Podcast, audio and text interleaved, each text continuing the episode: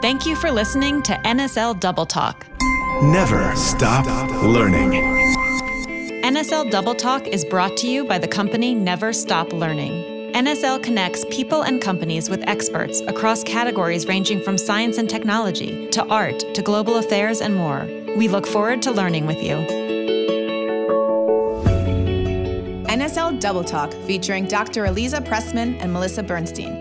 Their topic today is the importance of play based learning. Eliza is the co founding director of the Mount Sinai Parenting Center and also the co founder of Seedlings Group, a parent education group. Eliza is a Dartmouth graduate and received her PhD from Columbia University. Melissa is the co founder and chief creative officer of Melissa and Doug, the toy company committed to igniting imagination and a sense of wonder in all children. A mother of six, she dreams of a day when kids are free from overscheduling, undue pressure, and digital distractions. We are so excited to welcome Eliza and Melissa to NSL Double Talk. Hi, Melissa. Hi, Eliza. I have to know how you started Melissa and Doug before we start this whole thing. Is that a weird question? I mean, it must be related to play based learning, right? Yes, it is related to play based learning. Doug and I always talked about the toys that were magical from our childhoods. Most of them were very simple toys blocks and puzzles. And one of the books we loved was Pat the Bunny, mm-hmm. which had tactile nature to it. And when we started in business, we lamented the fact that those toys didn't really exist anymore. And when they did, they were really costly and had an aesthetic that wasn't very captivating to young children.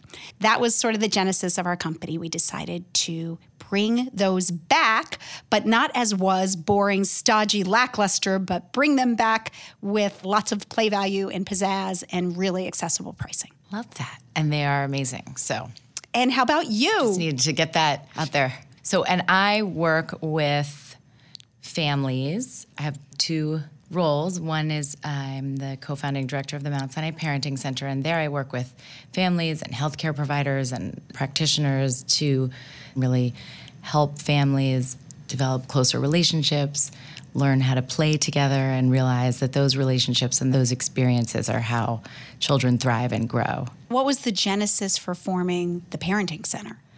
There are so many environmental factors that can help promote children's growth and development that aren't related to nurture.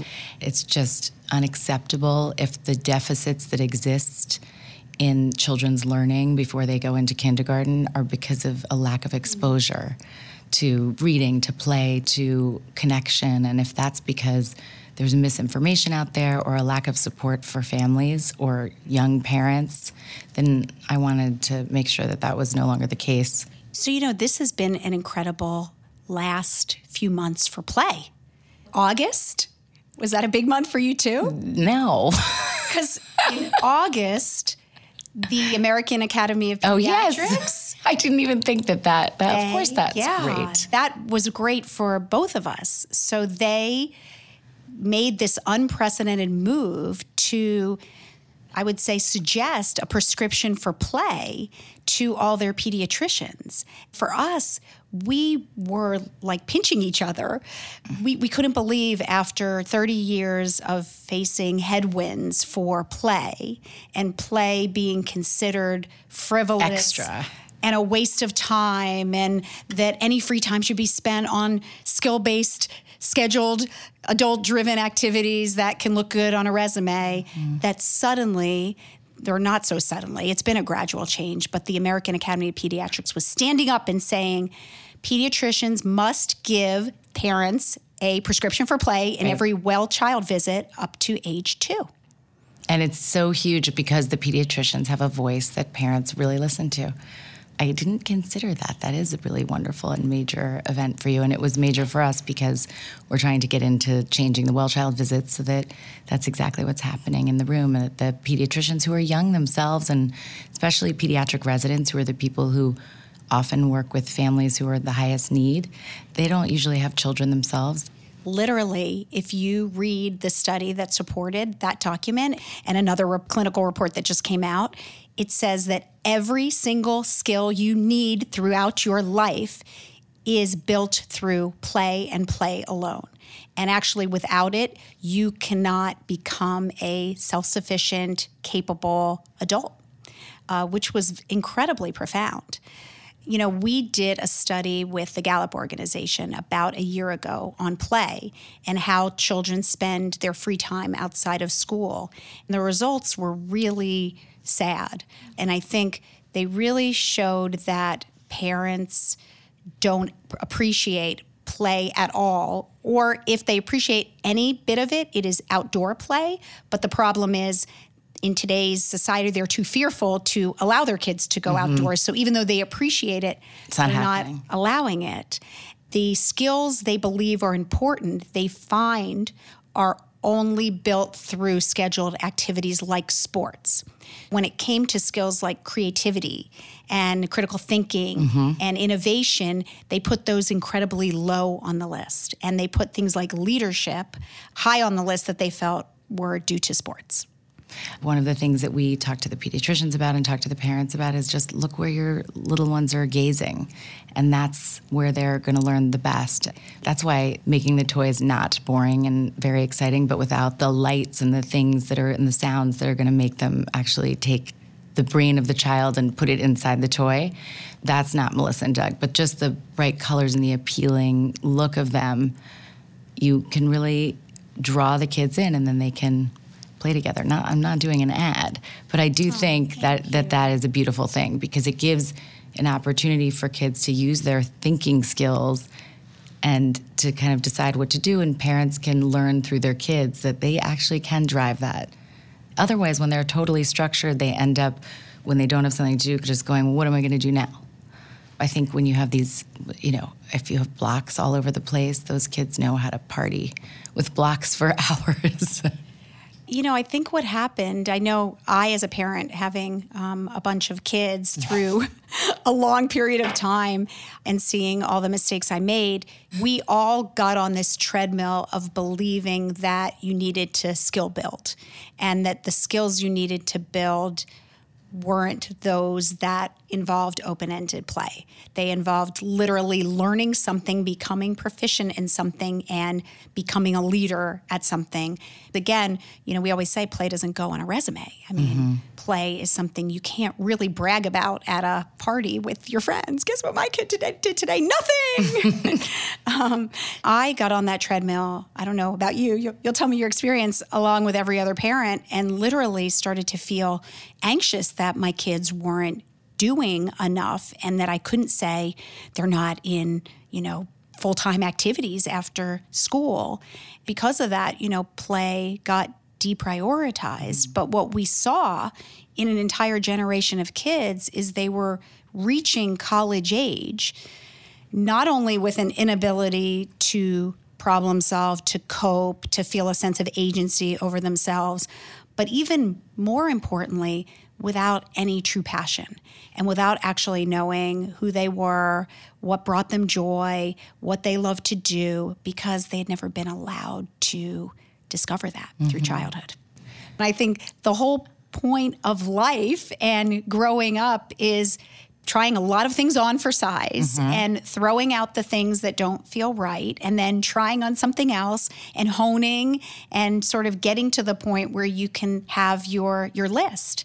And I always say that it's about throwing things off the list rather than putting things on. Right. But you can't do that if you don't have time to just kind of explore and try things on. And even with pretend play, they can try on all these things as if they have a skill and see how that feels too, because that's a whole other thing. Just sitting with the idea of what and who they are and playing around with it. There needs to be time to do that. You get such inhibitions as you get older, so you need to do that when you're young. Right now, in the world, we have a mental health epidemic, with depression being the leading cause of disability throughout the world. I think there is a stat, I might be incorrect, but it's like 300 million depressed people in the world. When you think about why, because again, it's all about connection. You know, it's about connection to like minded people, sort of finding your tribe, and it's connection to something that brings you joy sort of your your passions, a reason to get up each day. Mm-hmm. And that passion is play because play is what you do for nothing other than accessing joy. Mm-hmm. It's what you do for the pure thrill of doing it. As adults, what you can see has happened because I see it all around me every day at work is people who have lost sight of what brings them joy in their life. They're going through the motions. Their lives are full of obligation and responsibility, and it's drudgery. They soon lose the will to even want to sort of get out of bed each day for us at our company, it's about as adults rediscovering that play in our own lives so that we can not only become better people and happier and more fulfilled ourselves, but if we have children or children in our lives, right. we can better understand and support the reason they so need to play even if you have all the best intentions, really stopping and making sure that you take time to do the things that you're saying are so important. If you're not taking time to play and delight, then how in the world would any child, because they're so smart, buy it? Why would they think that that's actually a value of yours to take on in the world? And therefore, I really feel like I'm good at just delighting and not doing much and playing. But I think that that's an important thing to discover. And sometimes you have to discover it when you become a parent. Well, and also think about it you're the role model for where your kids will be one day. So if you're complaining and miserable and mm-hmm. unhappy all the time, why do they want to grow up? Right. So it, it makes very daunting. Know, right. It does. If you can't have any fun being an adult and delighting in everything you do, it doesn't set a very good path for them. I think we forget about that as parents and need to really sort of be the change we want to see. So mm-hmm. if we mm-hmm. want kids to be more playful and play more and discover themselves more, then we have to be just as playful. So, do you play at the office? Do you have required playtime? we do. We have a lot of playful activities, but I think the thing I and my group try to do most is not take what we do too seriously and mm. have a mm. lot of fun. And, you know, I always say, it's just toys. And I truly say it all the time when people are getting crazy because it is, it's just toys. And if you can't have fun, you know, making toys, then you're in big trouble. Oh, that's such a nice thought. So we have to lead by example too. What do you think about? There was a really provocative article recently in one of the major papers. They were talking about Silicon Valley and how oh, now yeah. the nannies are signing a contract about not using technology. Mm-hmm. And they mm-hmm. were saying that is in the less affluent areas, they are truly disadvantaged in not having the ability to have nannies who will play with them mm-hmm. and technology disproportionately impacts them. Do you agree with that? The one thing about that article was that it didn't have any data along with it. It was a lot of really interesting opinions, but it came from the perspective I felt of kind of to your point, people who have the luxury of making the decisions of signing contracts about no phones and no technology and when they're going to need it.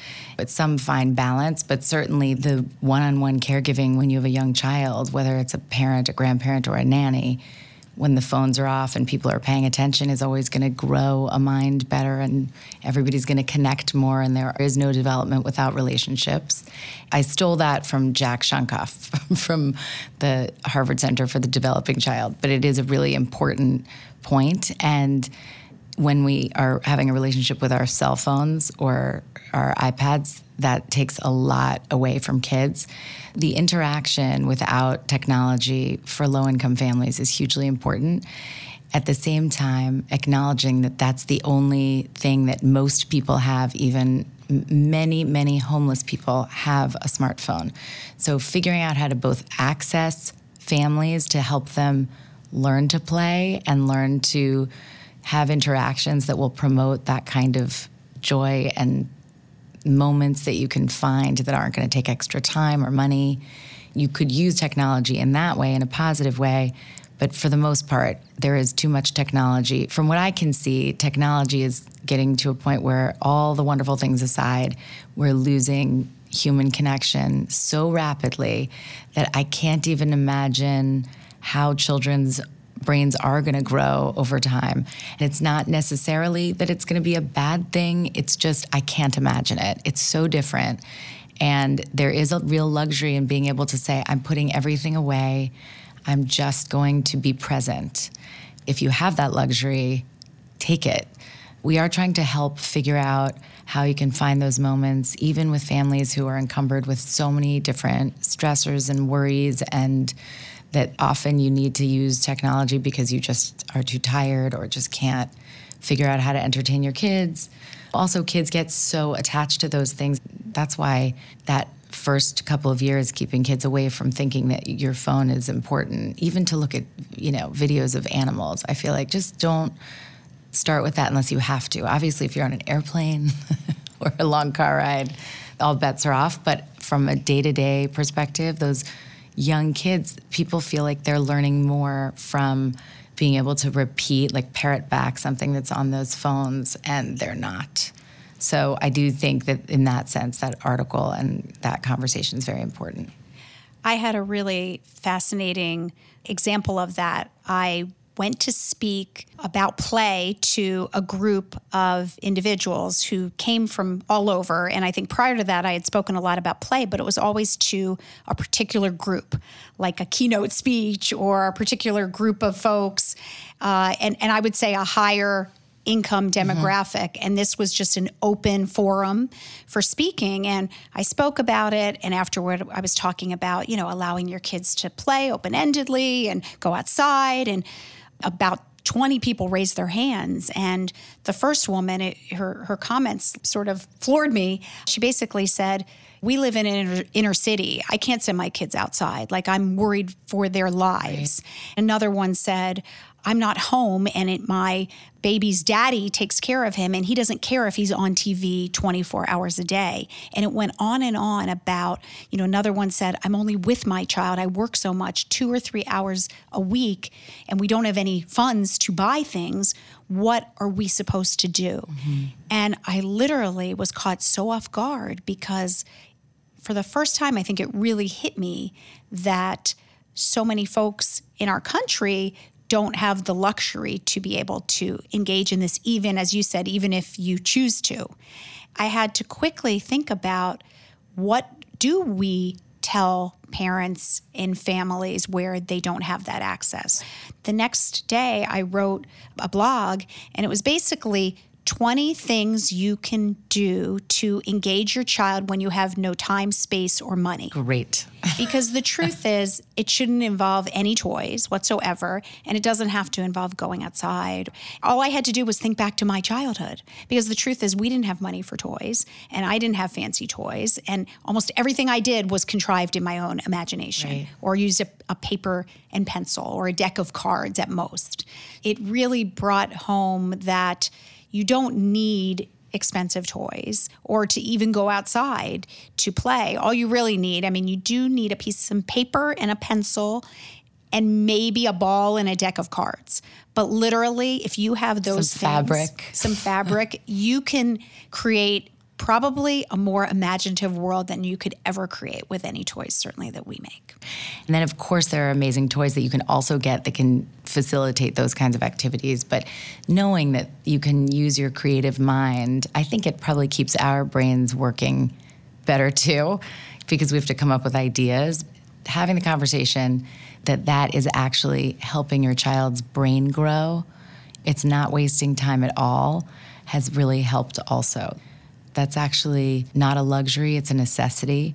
It's as important as reading to your child, and that those are going to be the things that are going to help them. As you said, I think the problem solving skills and executive function skills and sense of autonomy and agency that you mentioned earlier, that cannot happen without the idea that you don't have to have all these things to learn. You just need to have curiosity, and then everything is out there once we start to give kids everything that they need to to think and to play, it's not working.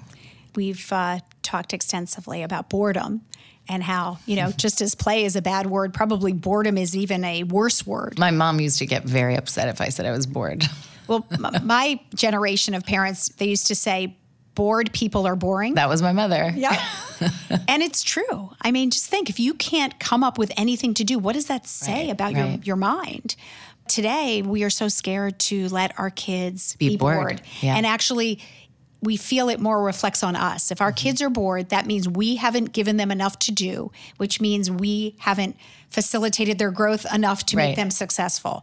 But how ironic that it's completely the opposite because if you aren't forced to stare at that blank canvas and make something from it, it's sort of akin to staring in the mirror at yourself each day. And if you can't figure out the reason that you're here, you will not be able to feel sort of at home in the world. We view boredom as the genesis of anything magical that ever happens.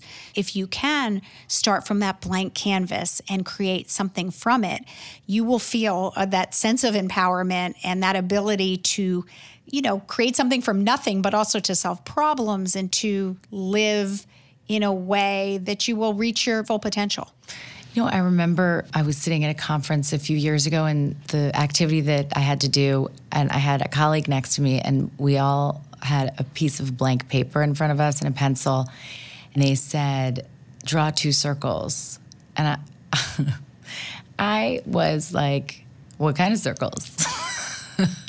Where do you want them? Small circles? Am I covering the page? As I was asking all these questions, I was like, oh my God, that's the point. Certainly in math and spelling, there is a right way, but in general, there are all these different ways to think about things. And if you don't, as a young person, have the opportunity to stare at that blank canvas, like you said, then how are you supposed to have the confidence to say, all right, I can draw two circles however I want? Yeah, I think one of my favorite quotes of all time is from a Nobel Prize winning physicist who said, Discovery consists in seeing what everyone has seen, but thinking what no one has thought. Mm-hmm. I think that is the key in life to develop a critical thinking mindset where you can look at anything not as it is, but with all the potential of what it has to be. That is the goal that we feel childhood offers children is to have such curiosity about their world that they won't see it as it is, but with all its potential. And I love that. yeah, it's sort of seeing the extraordinary in the ordinary every single day. If we make it too rote and regurgitated and structured and memorized, how will they ever be able to do that? I love that. When you started this, I notice a lot of your toys look like they are inspired by some Montessori, but a little bit more vibrant. And Reggio Emilia, it seems like early childhood gold standard learning, but just made a little bit more accessible. Where did you come up with the direction that those play ideas came from? Yeah, I mean, we started this company when we were just dating, so we did not No have way. children yet. That is not what I thought you were going to say. Wow. I did take it upon myself to research wooden toys in particular since the beginning of time and found it really fascinating to sort of go through all the eras of wooden toys and realize that largely they had stayed the same. But they had never been injected with pizzazz. You know, they were, Pizzazz. when you thought about wood, especially, it was just like, ugh, dull and boring. And you thought about these big solid things, but they were just devoid of any energy. Our idea was to take dull, boring, lackluster play patterns, or I should say, play patterns that still had a spark, Right. but had been executed in a dull, boring, lackluster way, and re energize them by injecting pizzazz into them. It was sort of that mindset. And then you were like, we'll have six kids because why not? why not? You know, if we have six and everyone around us has six, we will support generations of people working for us. That And- didn't quite happen. Did your kids play with all of those toys? And did you notice a difference in how they responded to play and boredom? We only view toys as a spark. The toy is not the end. The toy is purely the catalyst. Mm. The truth is, you need no toy to be a child and to reach your full potential. You just need an imagination. But what happens is, I think, again, the thought of boredom and the white canvas are so terrifying to not only kids, but their parents. Probably more to the parents. Right, especially this generation of parents who is tethered to technology and lost the ability to create in their minds. Mm-hmm. So, how can they be an imagination coach for their kids if they have no imagination anymore? Right. So, I think the toy becomes a conduit to just the spark. Once that spark ignites, you get a bonfire that has very little to do with the toy. The actual toy. Because the best toys are, you know, 90% child and 10% toy. Yeah. And that's probably the opposite of what kids might be drawn to if they're given the option of 90% toy, 10% on them. Did you see the 60 Minute special on what technology does to children's brains? Well. one of the most fascinating pieces of it is they have three different toys that they give a very young child, had to be under two years old. The first one was like a puzzle. Something without any stimuli. And they asked the child to play with it for a little bit, and then they asked the child to give it to the facilitator. The puzzle the child gives very, very easily, Willingly. willingly. And then the second one is an electronic guitar that has some, you know, sound and lights. Uh, the child plays with it. The facilitator asks for it. Takes a little more time, but the child gives it. And then the third one is a screen with a ton of flashing lights and bells and whistles and the whole thing. The facilitator asks the child to give it, and the child not only doesn't give it, but goes like this and holds it to his chest and will not give it back. You know, in one sense, it was humorous, but in the other, it was shocking right. because it showed, even at that young age, the addictive properties of technology. It's fast. It's fast. Kathy Hirsh-Pasek, who I'm sure she's spoken with her I'm sure you recently. have, um, is such a play researcher and such a passionate voice in the field of developmental psychology, and the mother of the person who co-wrote Dear Evan Hansen. I think that's super cool for the musical theater geeks here. She said she's very convinced that there's got to be uh, a huge effect for something that she's calling secondhand screen and she's kind of trying to look at it like secondhand smoke and just see what happens there. While there's no question that that's true, it's still another one of those difficult discussions because in one part of my work, I think it's pretty easy to say, make a commitment, set a time, put an alarm on your phone, use one of those apps that shuts your Wi-Fi off or your phone off at certain times to focus. For other people, that's a lot easier said than done. But it was such an important point because it's becoming one of those things where you catch parents. I've done this myself. I'm on my phone entertaining myself by looking at my phone or reading an article on my phone or looking at social media or something that I would completely judge. And I'm annoyed with my children for not figuring out a way to entertain themselves.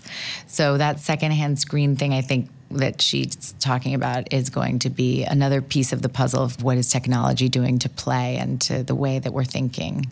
I agree. There was another report just about a week ago from the American Academy of Pediatrics that talked all about this. It was called, I might be off slightly, but Selecting Appropriate Toys in the Digital Era. Mm-hmm. It literally talked about technology usage in adults and in kids and how there is no data to support that digital toys help learning. In fact, quite the contrary. In the 60 Minutes episode, the doctor who was one of the doctors that wrote the AAP guidelines on screen time, mm-hmm. he showed a child playing on a screen and he said, You cannot transfer skills from a 2D screen to 3D playing, meaning if you build blocks on a screen, you have to start from scratch when you build blocks in real life. Hmm. Literally, there just is- a waste. It's just a waste. There is no benefit to using it. Yet we're still sort of not quite there. And and we at our company view it as we have to educate this whole generation of parents because they have no idea how to parent in this digital age. And they have no idea what the guardrails are, what the guidelines are, what the things that they're just allowing for their kids without knowing are are doing to their children's brains. I think a lot of it is it's not as easy. It's not. It's not as easy to play. It's hard for adults to play. It's hard to sit down and play. And it's also hard to feel like it's okay that your child might be sitting down to play and you're there parallel playing with them, but not fully engaged. And that there are different ways for this to go, but none of those ways are as easy as telling yourself that when they watch Baby Einstein, that that's going to give them more, even though, of course, Baby Einstein ended up having to refund everybody because they made false claims and because those kids did worse even in kindergarten. I think that's basically the other part of this is if you're now a generation raised on this technology How are you going to sit back and experience what can be kind of tedious? If you don't find something fun about it, it's tedious for some people. I have to be honest, it is an incredible babysitter. I mean, technology usurps your kids' attention like nothing. For hours. I mean, for it's hours, terrifying. they could literally sit in front of a video game for four or five hours, mm-hmm. completely captivated, happy, content. And it's easy to believe that that's okay, especially when you're getting things done that you wouldn't be able to get done if you were continually sort of watching and playing with your child. And then I think you hear the kids repeat something that they learned from Daniel Tiger, and you're like, oh, but they're learning a good social emotional lesson. Or letters from Sesame Street, even though Sesame Street's gotten very fast paced. None of those things happen in the same way when it's not that relationship and that one on one or group interaction, live interaction. That's a lot of work. So I know. And that's sort balance. of right. That's where we are now, that juncture between we're not going to go back to a generation ago where parents didn't even need to play with their kids. That's the funny thing now is we have this pressure now that if it's not technology, then we we, have to literally be there one on one playing with them because they haven't developed that skill to do it on their own. Where we have to bridge the divide now between sort of a generation ago where it was simple. You just sort of kicked your kid outside and they played outside all day and the parent had no involvement with their kids. I mean, that was sort of my generation. Yeah. I That- love that you think we're we're the same. That's exactly what I had. Okay, Same I'll age. but then the helicopter generation, where you felt like if you weren't literally picking your child up as they fell down, or Yeah. before they fell down, I should say, uh, that we were doing something wrong Before they fell down. before they fell down. I mean, if you look at kids' knees today, I did this recently. there are no black and blue marks and no scratches. When I grew up, I had so many black and blue marks you couldn't even see my legs and scratches and scars. And the minute you'd take off a band-aid, you'd get another bruise on it. Today that that just doesn't happen because we don't allow our kids to play in that way where they get sort of, you know, a little hurt. Yeah, it's a really tricky balance because anything, I can already hear this putting pressure on parents to really feel like they have to redo the way that they're having interactions. It's more the benign neglect, a little bit of benign neglect and a little bit of delight in some moments where you're together and playing and a little bit of all right, I'm going to use technology. I think somewhere the pendulum keeps swinging in wild directions and we'll get to a middle ground someday. That's Yeah. the hope. I think so. I mean, because parents always ask us, they say, but I I can't do it. You know, I'm too far in the other extreme now. We say, make it simple. Just make your dinners technology free. Put your phone down and for 20 minutes, sit as a family and talk about your day. And that might seem crazy today, but that alone is a huge step. And mm-hmm. then take it to the car. You know, when you're in the car with your kids, say that's no technology. We don't have this opportunity as much in New York City, but car rides, you get the more, more information. I mean, you must know this more than anyone. You get the best conversations or you overhear the best conversations. If there's technology, it ruins it. not a question. And it's usually the, the more fascinating thing, I think, for me is that it's usually not at the beginning of the car ride. So You have to usually they're really angry at the beginning for whatever reason, usually because I say no technology. Right. And it takes like 20 minutes for the anger to dissipate and like the revelations to start coming out. If you didn't have that long a period and you allowed them to be on their phone, it would never get there. That would be a tremendous loss. That is another thing that everybody's afraid of to allow the experience of people being miserable in the car for a little while. And that's totally fine. You're not hurting your kids because something that you're not allowing is making them unhappy. Wow, can you say that again to me? this is like therapy. It's really hard to remember. I'm saying it to myself too. that's great to know because that's my kids are always miserable in the car because I, I tell them to put their technology away. I feel like it's very scary to let your kids be miserable when all you want is for these people that you love so much to be happy, but it's such a gift to let them experience being miserable for something so ridiculous so that when something really miserable happens, it's not an unfamiliar feeling. Think about it. When we were young and we went, and I'm saying we, I'm including Thank you. we went in the car. What did we do? We looked out the window. Right. Like we saw so many incredible sights and things that you were like, what? Did I just see that? Beauty and wonder and curiosity all got sparked. Today, most of the time they're hmm. driving, they're not even looking where they're going. They're looking at someone else's life on a phone.